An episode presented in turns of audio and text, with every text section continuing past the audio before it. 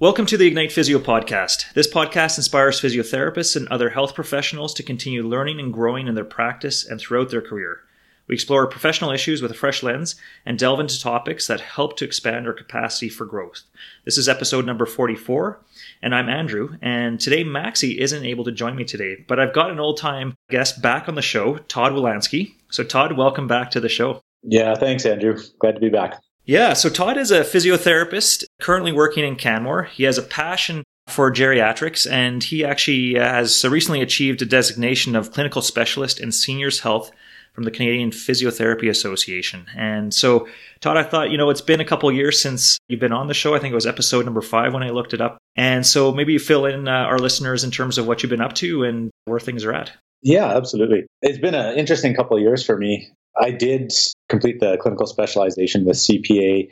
I think it was January 2017 where I where I got the certificate, and it, it was a super fun process to go through that clinical specialization. I think it kind of pushes and challenges you in a lot of ways, but it creates a really nice framework to to kind of think about your professional development and your area of interest and how you can can build on that. So it was a really really enjoyable process. So that was kind of January 2017, and then about six months later, an opportunity came up for me that actually took me out of clinical work for a while. So I had an opportunity to try my hand at management within Alberta Health Services. And I did that for about a year. I, I was able to fortunately take a leave of absence from my clinical role to give it a try. And, and that was a neat experience. Again, challenged me in a lot of ways. And I learned a lot about some of the things I'm not great at but also it gave me a nice perspective on the health system from a bit of a different lens. So that was good. But in doing that, you kind of learn a lot about yourself. And I think I, I really missed the people, the patients. I missed that direct one on one interaction and working with them to, to help problem solve whatever they're going through at that time. And, and I kind of was reflecting and it's like, man, I had put, you know, 15 years or so into my PT career and all this training around clinical work and, and I really love it and enjoy it. And so it was kind of one of those opportunities that was neat to have, but I was really glad to be able to get back into clinical work. So I started back again in June of this past of 2018 and I've been working clinically again ever since. So it's been awesome. Awesome. And, I, and uh, I also see that you've been involved in a new toolkit for seniors health with uh, Physiotherapy Alberta. Yeah, absolutely. That was kind of a project we had started, I think maybe around spring of 2017 with Physiotherapy Alberta. It was something that, that I talked to Carol Miller about a little bit, their knowledge translation person. And I just thought it would be a neat opportunity to look at healthy aging and, and what is physiotherapists' role in supporting healthy aging. I think it's an interesting topic. So yeah, we kind of worked at that for a couple years. We had a great advisory committee, a lot of very, very clever people, and it was a fun, fun package. And so, kind of neat to see that get rolled out. I think it was maybe this past October that that the formal launch was, and I think it's a neat toolkit. Yeah. Yeah, no, it's great. I was actually going through it last week, and we'll obviously be chatting a little bit more about the details in that toolkit today. And it should come as no surprise that we're going to be talking more about seniors' health and geriatric care today. And I thought, you know, a great place to start would be around how you look at defining healthy aging from a physio lens. Good question. One of the definitions, I think, oh, I want to say maybe it came from the World Health Organization, but it really sort of resonated with me, was when someone has the the abilities to do and and enjoy the things that they value. So real simplistic, high level definition, but certainly when I work with my senior population, when people are doing the things that they want to be doing, and having the social interactions that they want to be having, they seem quite content. And and so for me, that seems like a, a nice place to start when we think about healthy aging. Certainly, aging can come with loss. It can come with loss of relationships. It can come with a loss of function. It can come with maybe a loss of identity when you transition out of the workforce and if you have a strong attachment to your, your career. And when I talk to different groups, I, I love to ask that question, you know, what, what does healthy aging mean to you? And I also like to ask, what do you fear about aging when I'm presenting to groups? And I think that's the common thing I hear is when people are talking about what they fear about aging, that common element is loss. And so the flip side then is if you're not losing things or you're finding ways to adapt and still be able to do the things that you want to do, that sort of fits for me, I guess. Well, and I think you know, as physios, I think we we are we're seeing say, older patients that are also experiencing a loss of mobility, right? And that obviously has a, a lot of ramifications in terms of all those other components of healthy aging, in terms of the ability to connect with other people socially, be able to do those activities. But it does seem like that mobility piece is a fairly core component. Would you agree with that? Absolutely. I didn't I thought it was too too PT if I jumped right into Yeah, mobility That's as well. right. Hey. Absolutely. I mean, I think when you think of those things like social interactions or activities that we jo- enjoy, so many of them are attached to being able to move the way we want to move, to get out to the places we want to get out to, to hang out with our grandkids and interact with them in the way we want to interact with them. And I, I do think that mobility is that is kind of central to a lot of those things as well. And as it relates to our profession, I mean, that's where I see that alignment and, and some of this work with Physiotherapy Alberta for me was super interesting because I do think if we identify those early stages of, of mobility loss, a lot of times some of the factors that are contributing to that are quite modifiable. And so if, if we're identifying those early, you know, things like early balance loss or early balance changes, and we can identify those early, often those are quite amenable to physiotherapy intervention. And so I think we can have a, a big impact if we start to identify those things. Yeah, and, I, and it's amazing when you look at some of the stats, you know, around the growth of this demographic in our society as a whole. And I know that you had written an article on the Ignite blog about seniors being, you know, the new sexy, or you know, and just highlighting how how much of you know a significant proportion of the population is is going to be in this category. You know, I think that's something that we often can can forget about that it, it's not it's not just sort of a small segment of who we we will end up seeing or we're currently seeing right and i mean i think you know a couple of the stats that you know i came across was that you know one in five albertans will be over 65 by 2046 which is quite staggering to think about right and then you know there was another one that said you know people reaching the age of 65 in 2017 was a stat can expect to live another 19 years for men and and 21 for for women so that's you know bringing people up around that 83 to 86 years of age right which is way longer in terms of overall lifespan than would have been in years past Absolutely. And, you know, I think, I mean, that first stat was always, I was looking at it the other night and it kind of scared me because I'm going to be one of those. But yeah, we are all aging every day, right? But we don't think of ourselves that way sometimes. But then, yeah, the, the second one there, I find fascinating and I think relevant for us as physiotherapists. I mean, I, I think all of us, regardless of the, the setting that we practice in, we interact with seniors on a daily basis. But when you think about that, you know, if you reach 65, that, you know, often you can expect that extra, you know, ballpark 20 years, depending a little bit here or there, either way, if you're male or female. You know, there's a lot of life in those years.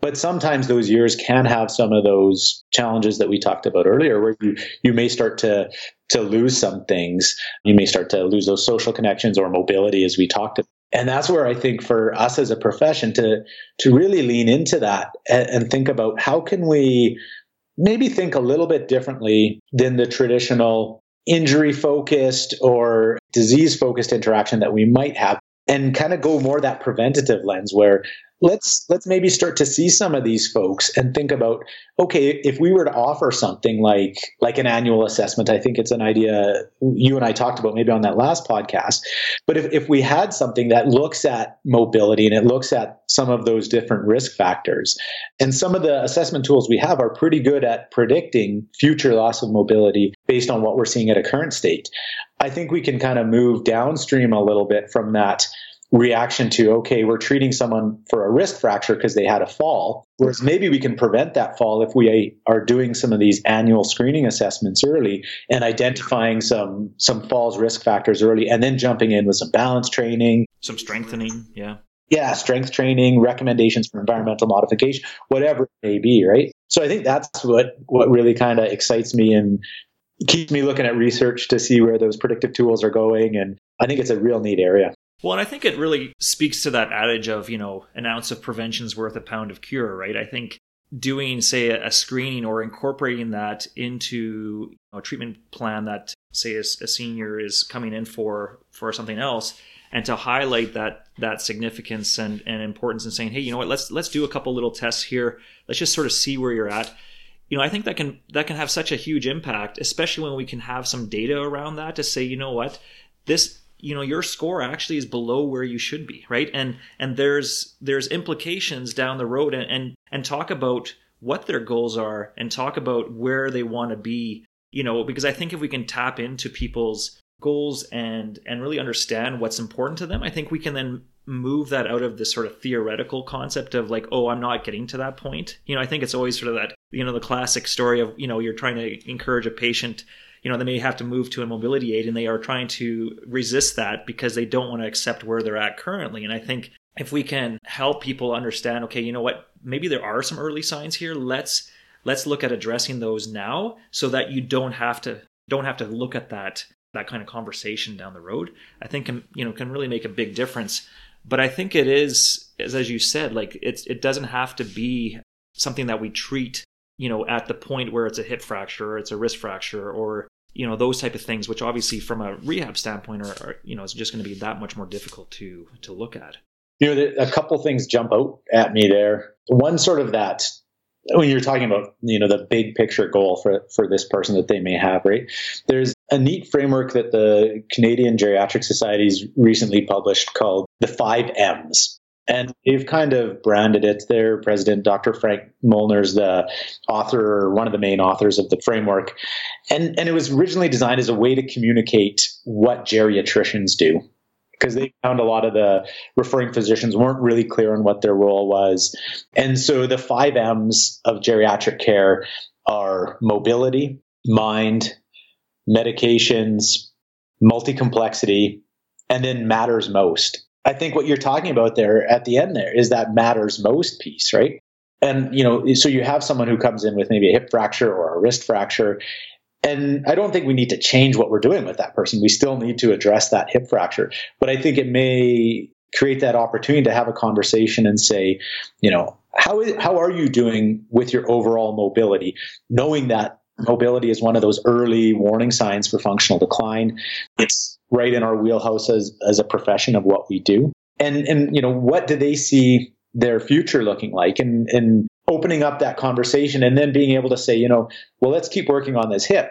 But if you want in the future, we may be able to provide you support if you want to look at your mobility. We can do a more formalized assessment with you, give you some recommendations for those things that are modifiable, and that might help to improve that quality of life moving forward. So I'm always thinking about how that gets integrated into a private practice world, right? I come up a public practice setting.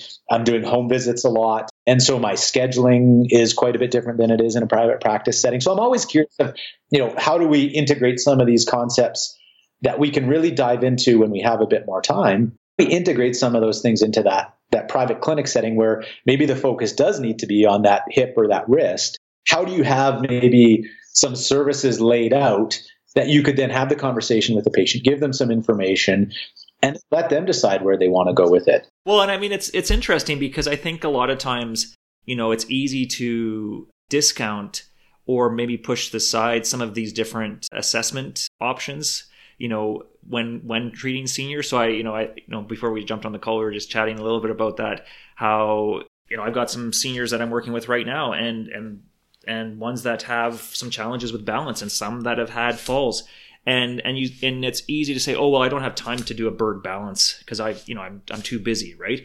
And that's what was great looking at that the toolkit uh, that physiotherapy alberta put together was you know some of the you know a lot of these tests don't have to be complicated right? I mean you can just do a 30 second single leg balance test and there's actually some, some good data to show in terms of what the the norms should be for different age groups and so it's easy to say, oh, well, yeah, maybe I'll do sort of a quick balance test, but not necessarily tie that into, okay, where should they be at? You know, or looking at the tug and some of these different assessment uh, options. And so it helped me to, you know, have a bit of a different lens and, and perspective to say, you know what, yeah, I can incorporate some of these things. And I can actually do some tests that have some data behind it so that I can actually use that as part of my education with my patients.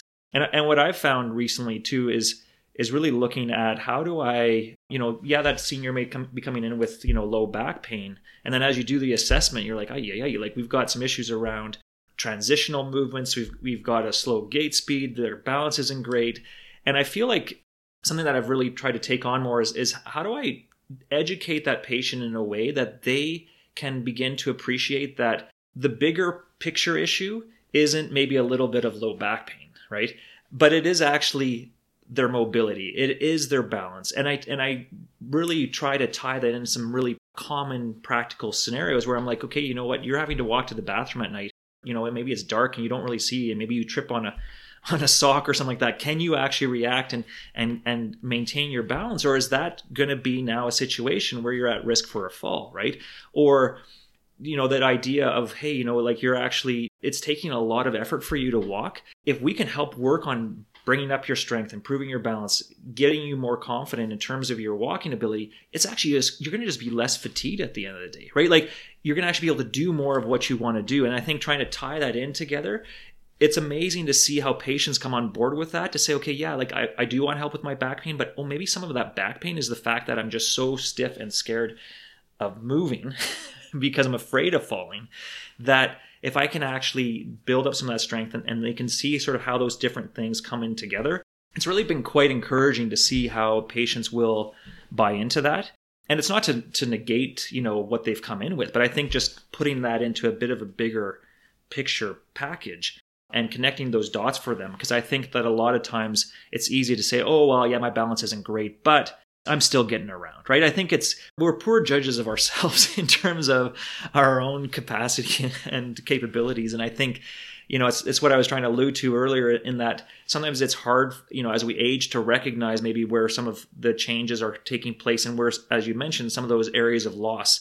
And I think the great thing is to say, look, we can actually help improve you. We can help we can help reduce that loss. We can actually increase that functional capacity.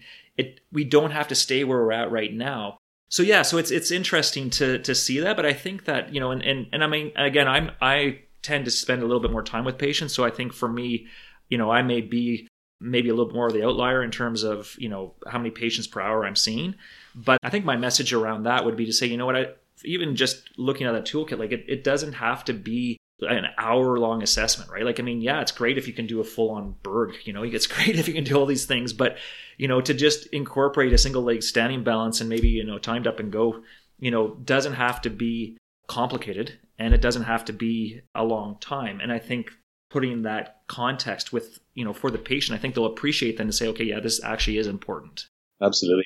I'm glad to hear that your your thoughts on the toolkit because certainly it was intentional in our design to try to provide tools that were clinically feasible in a busy private practice setting. That was kind of our target. Not to say they're not valid elsewhere, they are. They have good psychometric properties behind them. But we were really cognizant of if we put together the steps of doing a comprehensive geriatric assessment or a comprehensive falls risk assessment, it's not going to get used. Like, you know, it's like, great, that's good knowledge. And there are lots of people who want to dive into that and they're doing it, and that's awesome. But that wasn't the intention of this document. It really was to, to give clinicians like yourself some tools that you can grab and say, yeah, you know what, I'm going to do a single leg balance test. And I know there are other balance tests out there that are more comprehensive and they tell me different things. But sometimes this is going to be good enough to then enable you to have that conversation with the, with your with your patient, your client, and say, hey, you know, from this we know that there is a bit of a risk for future mobility loss or future falls. And and you're here for your low back, but you know that like the, like you said, what's that that bigger picture here? Why does your low back bother you, and and what's that preventing you from doing? And I think if we start to address some things like strengthening and you know more functional mobility kinds of exercises, and not just specifically targeting back exercise. I mean, I'm sure a lot of our therapists don't just give back exercises. They give you know those full functional exercises but it can help your patient understand that connection why those are important sometimes. And i think it can help that buy-in which sometimes can be can be more challenging right? Yeah and i think that a lot of times we assume that our patients can connect the dots right? We chatted about this before we you know jumped on on the show here today but we, we sometimes make assumptions around how much and the level of processing that someone is being able to do around what we're giving them. And you know we, we can we can deliver a message but how well is it being received right? And i think that that's something that you know as we move into that seniors you know population that we can't always make the same assumptions that we would like we would for say a, a 25 30 40 year old right? Hey, I just wanted to have a quick pause to introduce you to today's podcast sponsor, Sole. They're off the shelf moldable insoles, and it's the brand of insoles that I recommend to my patients and have for years. The reason I recommend them is that they're heat moldable by the patient, they've got a great arch support, and they come with options to help with different foot issues. It's really easy for customers to order, and when you refer them to Sole, they get free shipping and 10% off. Make sure to check them out at yoursole.com forward slash health professionals. That's Y O U R S O L E dot com forward slash health dash professionals. All right, back to the show.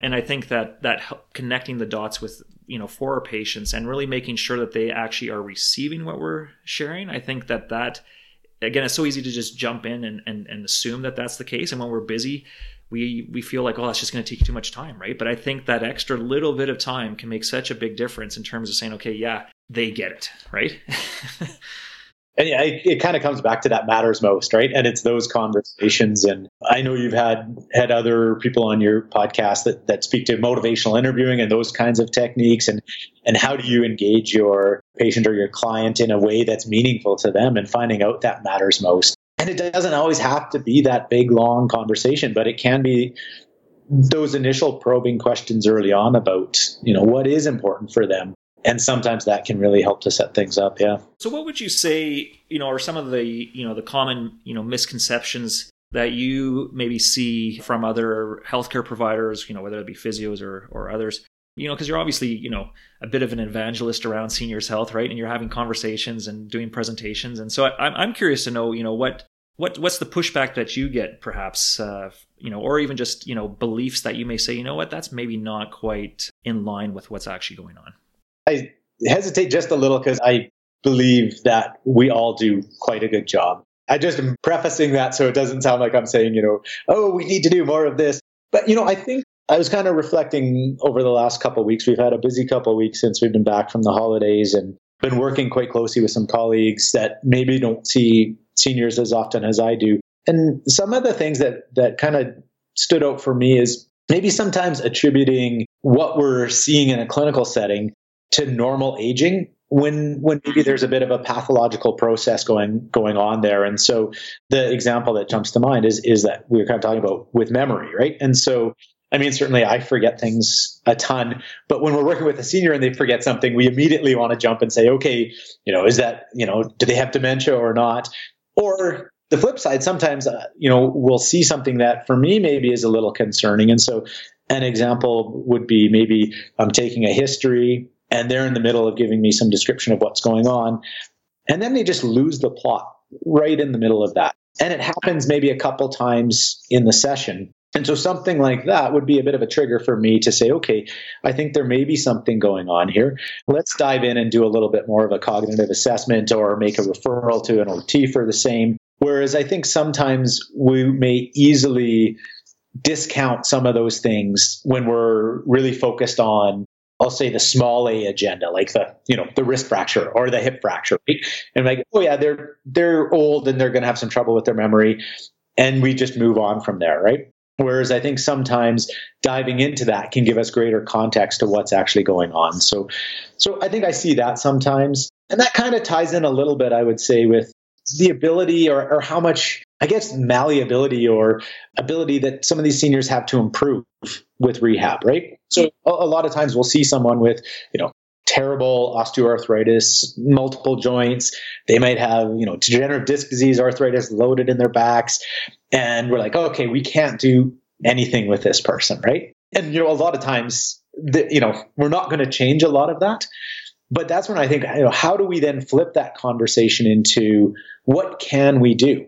And sometimes those folks who who are maybe the most restricted with their mobility and have quite complex histories, sometimes by just getting them doing a little bit can have a huge, huge improvement on their day to day activities and their abilities to complete those. And so I know when you look at some of the exercise training literature, strength training literature, sometimes those folks who are at the lowest baseline you have to do very much to have meaningful changes. You, it doesn't have to be those ACSM recommended guidelines. We know with some of our frail older adults, just doing a little bit. There was a really cool study. It was out of a long term care setting. I, I, don't remember the details or the author, so I apologize to the author.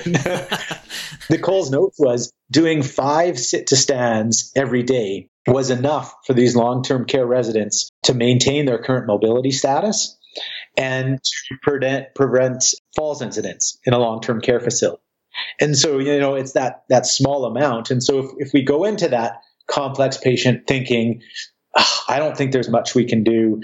You know, I know the guidelines for exercise are, are this. Sometimes I think we end up shortchanging them a little bit where we can jump in and just even at a small level have a pretty big impact. Anything else you'd see? You know, those are those are kind of the ones that I think jump out for me. I'm really curious to hear from from folks working in working in private clinics. Like, what do they see as some of the challenges they have in working with the geriatric population. You know, what are their needs? What could make their life easier? Because I, I don't know.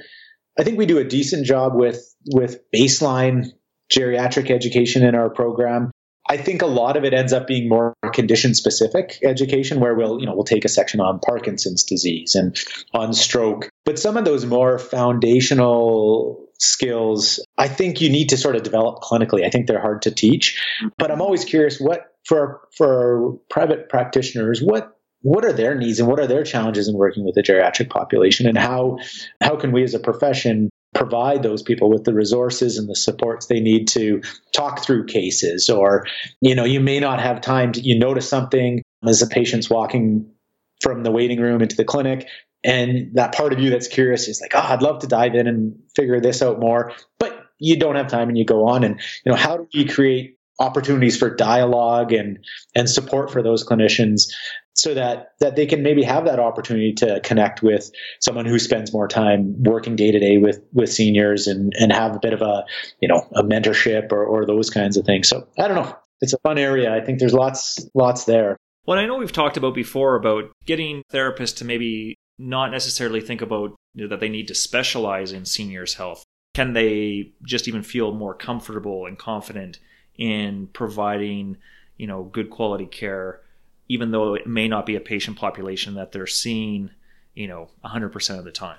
Have you come across that at all?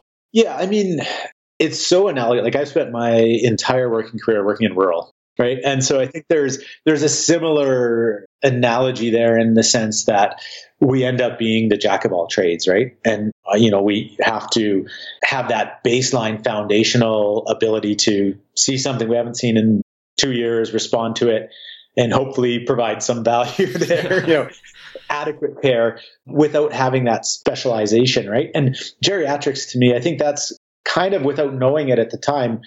I think me starting in a rural environment sort of guided me more towards that geriatric care because I think to work well in with the geriatric population, you do need to know about musculoskeletal conditions, neurological conditions, pulmonary conditions. You need to know about medications and all, you know, you get that breadth. And so in some ways, I think the challenge in, in specializing in geriatrics is you're almost specializing in a generic field in some senses, right? Mm-hmm. With the commonality being, you know, age related changes uh, and, and age related conditions and those sorts of things. So I think sometimes to be able to support people, I think that can be a challenge because they may be in a, in a more, just have a different focus on their practice. And then they get these, these people come in who do have, say, a, a rotator cuff injury and they're specializing more with shoulders but they may bring with them a lot of these other comorbidities or complexities that sometimes can be attached to a to a geriatric patient. And it's like okay so how do you continue to do what you do really well but then adapt that in a way that makes sense because there may be some differences for this person based on you know demographics and age and, and comorbidities and all that stuff just like we would be adapting things for a pediatric population right? You know you have a younger kid come in who hasn't been through puberty yet and they have a sports related thing. We're probably not going to treat that person the exact same way as we would say a 35 year old female athlete right? So it, it's just how do you adapt that in a way that makes sense for that for that individual? Yeah. And if i'm if i'm hearing what you're saying too is it fair to say when you're seeing that patient that is in that seniors category to to maybe just broaden the lens a little bit in terms of you know the specific issue that they've come in with and and maybe just be a little more in tune with are there other factors that are maybe going on here? Does that need to be a bit of a broader conversation slash treatment approach that may be necessary? Is that would that be fair yeah, you know, I think that's a good summary. And I think that's where I kind of mentioned that 5Ms framework. I, I, I just really, I really like that framework. It, it's new to me. I think it's it's fairly new in the last couple of years to the Canadian Geriatric Society. But for me, it's just really helped to simplify how I think about that interaction with that geriatric patient. And I think that would be one that for your listeners to maybe just, you know, Google at, you know, 5Ms geriatric framework and and to look at it because I think having that lens when someone comes in, you don't need to dive into detail on all of those items, but just thinking about how are they moving, you know, what kinds of medications are they on, how many medications, what am I thinking about their cognition, their mind? Are we dealing with someone who's got multimorbidity or multi-complexity? And what matters most to them? It, it's it's a real simple way to kind of help make sense of what can be quite complex and I think it relates to that potential for functional decline. There's a real good article that that kind of speaks to the compounding effect of chronic conditions on someone's ability to remain independent. And as you stack on different chronic conditions, the increased rate of independence or maintaining functional independence actually changes exponentially. So I forget the exact numbers, but I think for adults over 65, it's something like 7% are functionally dependent. And then that starts to go up exponentially as you add on single conditions. And so someone comes into your clinic and they have that history that maybe, you know, some of their health conditions don't relate to your treatment but that may matter to how they respond to the interventions that you're having and their body's capacity to actually take on more more load because their body's already dealing with with so much. So we may end up changing our intervention a little bit because of that. Well let, let's talk you know sort of practical some key takeaways you know that can help clinicians you know in their day-to-day clinical roles what would you say would be sort of the key early warning signs that the therapist should be on the lookout for you know, from a functional decline standpoint? Yeah, you know, I think I think asking about mobility in general, and there's kind of depending on the authors you read, there's a couple different ways you can do that. But asking one about falls, you know, I think that's a question that we should all be asking all of our folks over 65. You know, have you had any falls in the last year? And I think just gives us a general sense. And I think you could follow that question up with asking about do you have any concerns with how you get around or your balance? The American and British geriatric societies have a paper about falls prevention, and they actually use those two questions as trigger questions that if if the answer is yes to either of those, then you should probably look at having a falls risk assessment because you those do indicate quite a risk for falls. So that's kind of more specific to falls, those two questions. But I think they're really easy questions that we could build right into assessment records that we hand out in the waiting room. It can just trigger that maybe we need to dive more into there. And then I think also asking another author that more from a, a broader mobility lens, they talk about asking for health or for physical reasons do you have difficulty climbing 10 stairs or walking a quarter mile? It's an American paper, but getting that context around, basically we're asking, you know, do you have concerns with your movement? Do you have concerns how you're getting around? And I think that can then trigger us to think, okay, yeah, you, you might, or you have had a couple falls. Those yeses to those are actually indicating to us that you have a risk of maybe future mobility loss that will lead to functional decline or loss of independence.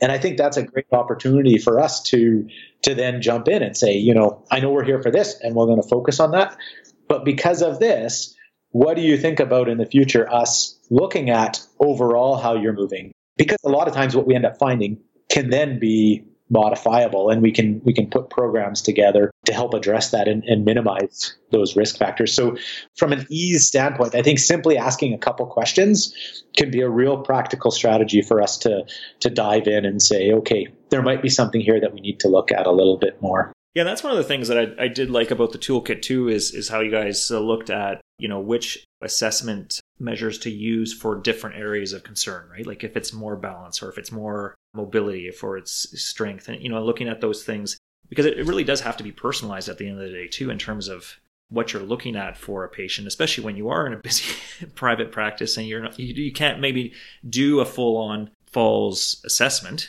right? And looking at, at something like that. I did like that component too. I felt like it was nice to to say, okay, yeah, that's that's what I should be looking at to address this risk factor.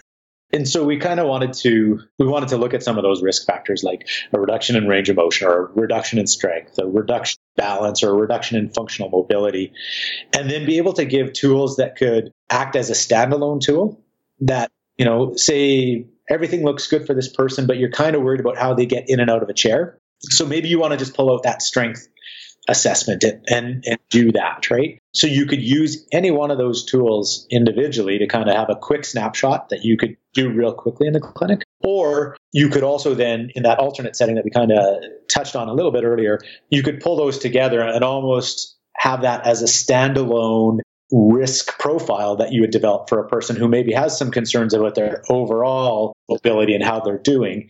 And you could run through that as a battery of tests and then say, okay, range of motion looks good, but balance and walking actually don't look that good. And, and, and they're indicating some risk for mobility loss or functional decline. And then you could put together a program to help address that. So I think the toolkit's interesting from that perspective, where you could just pull one item to specifically that single issue you're seeing or kind of put together on more of like a health promotion initiative and, and offer that almost as a as a new service in a clinic setting. So what would you say in terms of next steps for clinicians that are interested in getting a better handle on seniors' health and mobility? What what would you recommend? Anything that you sort of comes to mind? Yeah, you know, I mean, look at the toolkit, right? and again, it's not comprehensive. It's not the be all and end all. There's tons of information out there, but I think it creates a good start. And then I, I, would suggest to, I mean, I think that's always the hardest. You read this, it's interesting, and then you go to your clinic the next day and you're back to back and you just go through the way you were doing business before. And so, I mean, maybe pull out one of those things when you're looking at the toolkit. Maybe balance is a common theme that you see in some of your clients, or maybe it's, it's concern about strength loss just pull out one of those tools and then maybe commit to, you know what, for the next couple weeks, I'm going to really see about using a single leg balance test when appropriate with clients for the next couple weeks. And so really just kind of using one of those one of those tools at a time till it gets familiar and you can start to integrate it into your practice. Connect with people. Like that would be the other thing for sure. I did do a webinar for Physiotherapy Alberta, I think in October about this toolkit. And we had lots of good questions. But in some ways, you know, it's hard to be able to then have that real time interaction. I know you and I have kind of discussed often about, you know, different things with that. But how, how do we provide supports to our clinicians in the community in Alberta, you know, across the country with technology the way it is now, you know, across the world, really. But how provide just in time supports that when we have some learning needs, people know where to go, they know who they can connect to to get an answer. I mean, the other thing too, I think with Canadian Physiotherapy Association, the seniors health division, like if, if, you know, people are out there and they see something in the clinic and they want to dive more and they want to learn more about vestibular rehab, say, connect with them and get feedback around what are some good courses? What are some good, I know on your, on your, on the Ignite webpage, you know, there's lots of resources there for reviews of courses and, and things like that. So, you know, how do you get those connections to learn more when you want to dive in on something? And then when you just want to kind of get that that more basic thing, I think the toolkit can be a nice introduction into, you know, I, I don't want to be an expert in vestibular rehab. I just want to know how do I help this person who presents here, but maybe I'm concerned about their balance. And that's I think the toolkit could be a, be a source. I don't know. Does that make sense? Or yeah, no, for sure. That's good. Well, Todd, it's been great having you back on the show. Appreciate you taking the time and chatting more about seniors' health. This is obviously going to be just become a bigger area. Think that we're going to, you know, obviously be seeing more seniors in our practices. You know, I think across the board, and I think that the more confident and competent we can be in terms of not only treating the issues that are front and center, but also helping prevent some of the the you know possible age related decline that can happen. You know, I think I think it just can make such a huge difference in our communities, you know, across the board. So thanks again for sharing some of your wisdom and, and perspective on this. So you betcha. Thanks for having me, Andrew.